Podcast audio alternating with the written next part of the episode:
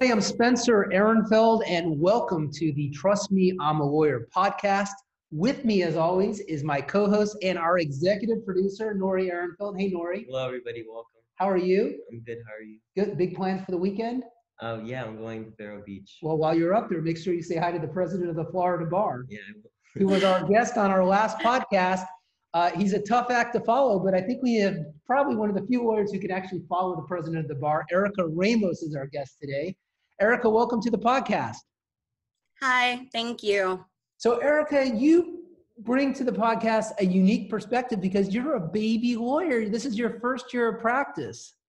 Yes, it is. How has it been for you as a first year baby lawyer trying to, you know, get out there during this horrific pandemic? Well, um, I was fortunate enough to get employment prior to the pandemic. So I've been with my employer for seven months. Um, but it's been very challenging because I've had to be able to trans- transition from being in work at the office to doing all my Zoom hearings on my computer. So it's been very interesting. I'm very lucky that I understand technology. Yes, you are very lucky. You know, it, it's such an, a crucial time in the development of a young lawyer, that first year of practice, the camaraderie with other lawyers, and the mentoring that you need from an experienced lawyer. How have you been getting that in a virtual way? Well, my office does do um, lots of different types of meetings. Uh, we do team meetings. We're actually going to have a meeting today at 12 to go over case law and stuff. So we're still very active with each other and making sure that um, we're up to date on the law and that we know what's going on with our cases. So we've still been very proactive. You know, you know, Nori, Erica is a dependency lawyer. Do you know what a dependency lawyer does? Well, why don't you find out? What is it? so I do dependency law, like you said, but I represent the parents. So um, I'm a defense attorney, and I try to ensure that the parents' rights are intact, that um, their constitutional rights, their due process is protected. Um, it's also a bit of social work at the same time because I have to make sure that um, they do their tasks, they know what's going on, they keep up to date. There's a lot of different parties that are involved. We have the guardian ad litem program that's involved, the judges, of course. Sometimes we have an attorney ad litem plus us for one parent, and then another parent, you know, they have their own attorney. So sometimes the courtroom is filled with like 10, 15 different types of lawyers. Why? Why dependency law? Um, so actually, funny story. So with dependency, that's not something they really like teach in law school. Like they go over it, you know, but it's not very in depth. And um, in the Florida bar, it was on the Florida bar for like a couple years. And um, it wasn't like the area of practice that I was like, oh my God, you know that's what i want to do. But it is the area of practice that i feel like a lot of law students and lawyers should really look into because it's the area where there's the most um, issues constitutionally. There's a lot of issues with um, things not going the way that it should you know? And um, parents and children in general they need a lot of help. I mean that's the foundation of society you know whether it be a non-moderate uh, non-modern family or a modern type of family whatever society deems as that. So in a sense it's the area that has the most need. We build people you know? We get them before they if they have a criminal record later on in life we get them way before that you know? And sometimes they end up having a criminal case at the same time. So sometimes we have to do a criminal law. Um, so i think there's a real need for this area. Um, i think there's a lot of disparity um, there's a lot of issues with those who cannot get proper representation. Um, there's, yes, there's case law, but there's case law changing all the time. Things are happening all the time, you know? Erica, Erica give us a, a, an example, you know, a, a, factual scenario of a typical case that you see. Okay, so um, I've been fortunate to have uh, clients that are very responsive, you know, um, unfortunately, some of my colleagues have not. Um, but with like my clients, like I've had clients before who were trying to do the right thing. But give us the they, facts the, the Yeah. picture of what we're talking about. Yes. So basically, um, one client tried to um, call the cops, right? She had a teenage daughter, and the teenage daughter was one that was already adopted out to her sister. And um, that teenage daughter kept coming back to the home. She kept coming back to the home um, under the influence of different substances. And the mother already had a three year old child in the house. So um, she called the cops and after everything happened, basically they took the three year old too, even though it had nothing to do with the three year old. It only had to do with the child that was already adopted out, that was not her legal daughter. So um, we, I have to say that that case did end happy. We were able to get reunification really fast. Um, I worked really hard on doing mediation and um, trying to figure things out because the family did need help in circumstances regarding like um like therapy right? Because the mom she was a recovering addict herself.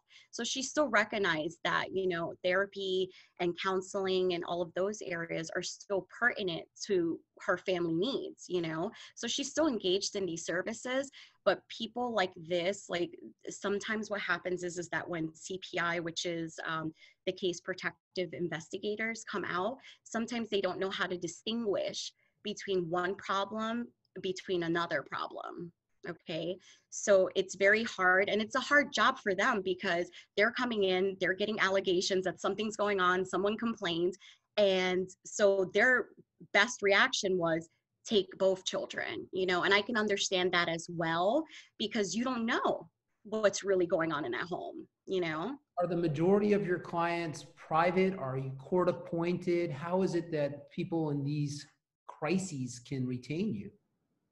Um, I am court appointed. It works like a public defender, but in dependency law is considered civil, even though I consider it to be like if criminal and civil had a baby, because we do have aspects of criminal law where we have arraignments. And our clients have three options to deny allegations, to consent to the allegations, or to um, you know agree to them.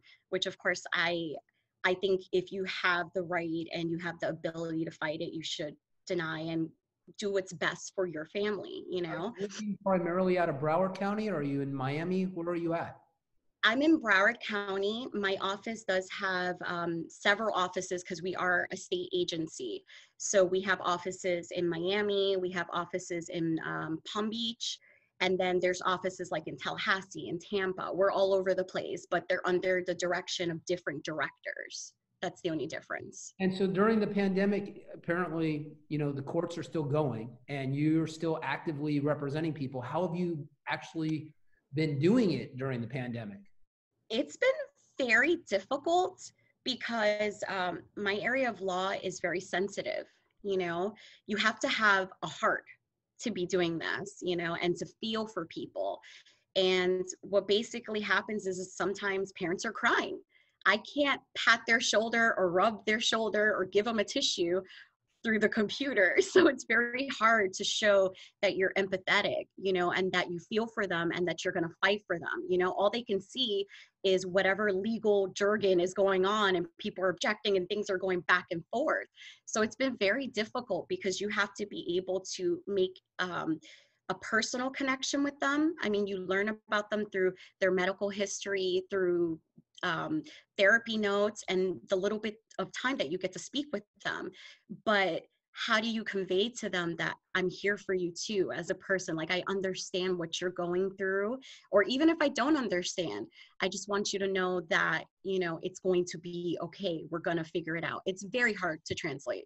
Are these things, these uh, proceedings being held in circuit court or is there a special court that deals with dependency issues? Um, well, we have a separate section, separate division. We have our own chief judge and everything.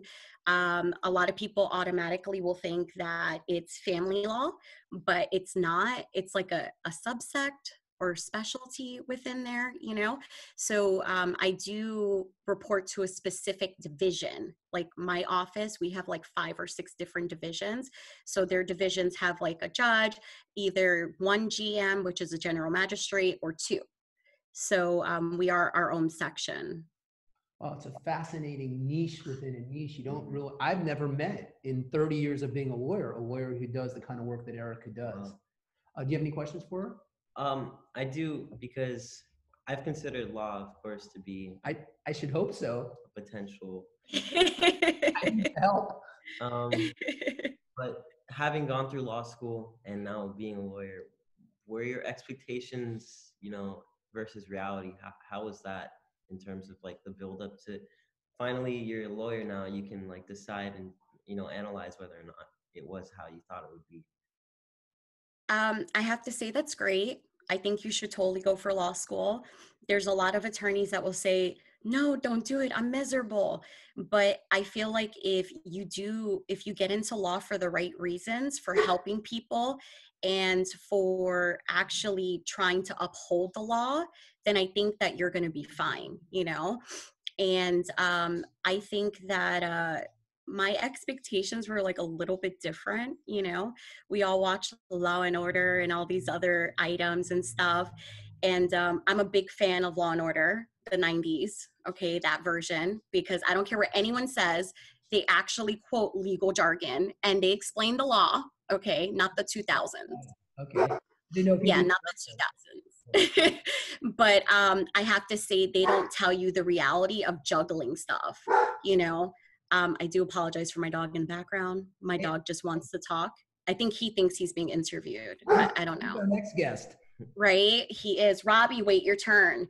Uh, so you know um it, it's a lot more difficult i think with the aspect of clients because you need to be personable okay there's a lot of attorneys that they're yeah they're great writers um, they're great advocates in court but if you can't connect with your client properly you're not going to be the best advocate that you can really be because it's all about um, you know service. We're serving others. We're serving our community as an advocate in court you know or even if you do transactional work.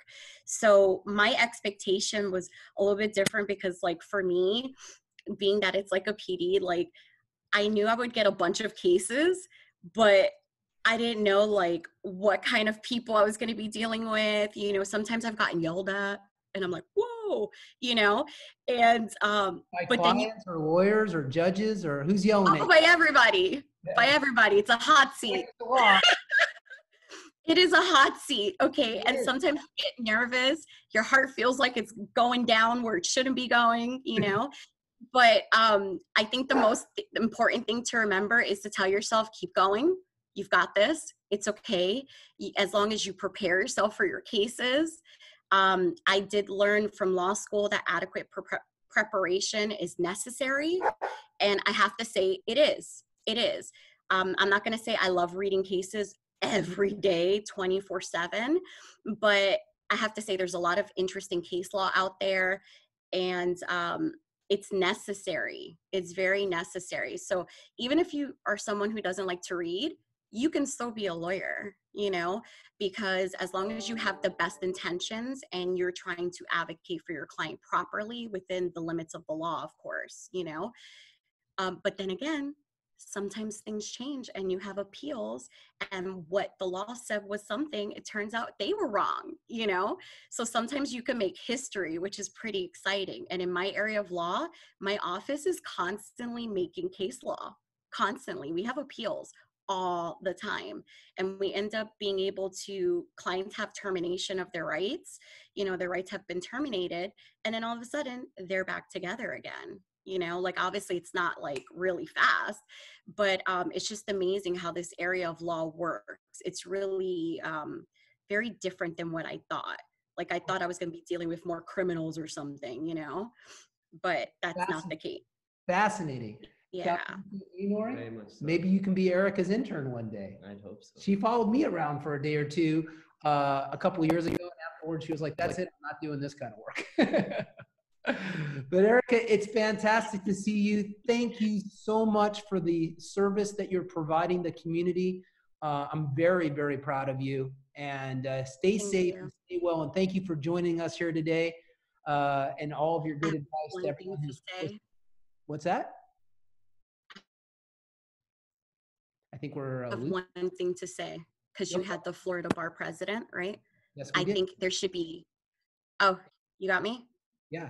What? Okay. It's like a phone, like, okay. I just have one thing to say Yeah, that. I know you had the Florida bar president on, right? So I think there should be advoc- um, people advocating to put it back on the bar because then what's going to happen is we're going to run out of lawyers in this area of law. You know, When you say the bar, do you mean the bar exam? the bar exam, I'm sorry. Yes, the bar exam. It was taken off the bar exam. And as much as I did not enjoy studying for it, it's so necessary. It's so necessary. And it's like criminal law, how there's a need for public defenders. There is a need for people in my area. Well, that's So- great advice. Well, when we post his podcast, which should be sometime next week, make sure you put those comments on there. He's a very nice guy, very responsive. Um, he's a wonderful guy, and his successor, who's the president elect, is going to be a uh, guest on our podcast coming up soon, and uh, we'll make sure that we share your thoughts with her as well. Oh, yeah, definitely. Please. That would All be great. the great Erica Ramos, our guest today. Thank you so much for joining us. Nori, if people are interested in being Thank you. Trust Me- Thank you. Trust Me, I'm a Lawyer podcast. What's the best way to do it? Um, you could just email us uh, at our email, trust me, I'm a lawyer podcast at gmail.com. Fantastic. And if they want to, you know, sponsor a podcast, what's the best I way? would say you could communicate to us through the same email uh, or like DM us through Instagram at Trust Me I'm a Lawyer Podcast and uh, respond and see Wonderful. Great guest today. for sure. Erica Ramos. Thank you again so much. Be safe and have a wonderful weekend. Thank you. Thank you. Good to Thank see you. You too. Thanks, guys. Good to see. Okay. Bye bye.